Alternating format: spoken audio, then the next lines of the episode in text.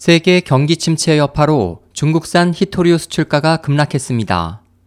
13일 한국무역협회 베이징 지부는 보고서 중국의 히토류 수출 동향과 시사점을 통해 2013년 톤당 25,600달러였던 히토류 수출 단가가 올해 1월에서 7월에는 12,100달러로 2년 새 절반으로 하락했다고 밝혔습니다.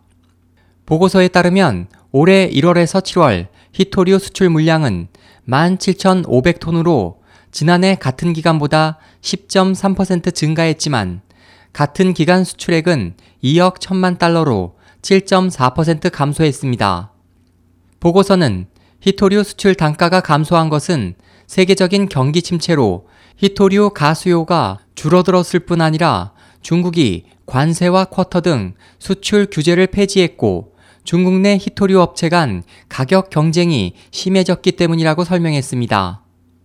이에 대해 중국 정부는 올해 말까지 전국 모든 히토류 관련 광산 및 재련 업체를 6개로 통폐합해 히토류 수출 가격을 안정시키겠다고 밝혔습니다. 베이징 지부 관계자는 중국이 업체 대형화를 인위적으로 꾀한다면 사실상 수출을 통제하는 것과 비슷한 효과가 나타날 수 있다며 중국 내 히토류 생산 및 수출 채널 통폐합에 대한 세밀한 모니터링을 통해 인위적인 가격 및 물량 조절 여부를 신중히 파악해야 한다고 말했습니다. 첨단 제품의 필수 소재인 히토류는 국제 교육에서 주목받는 원료입니다.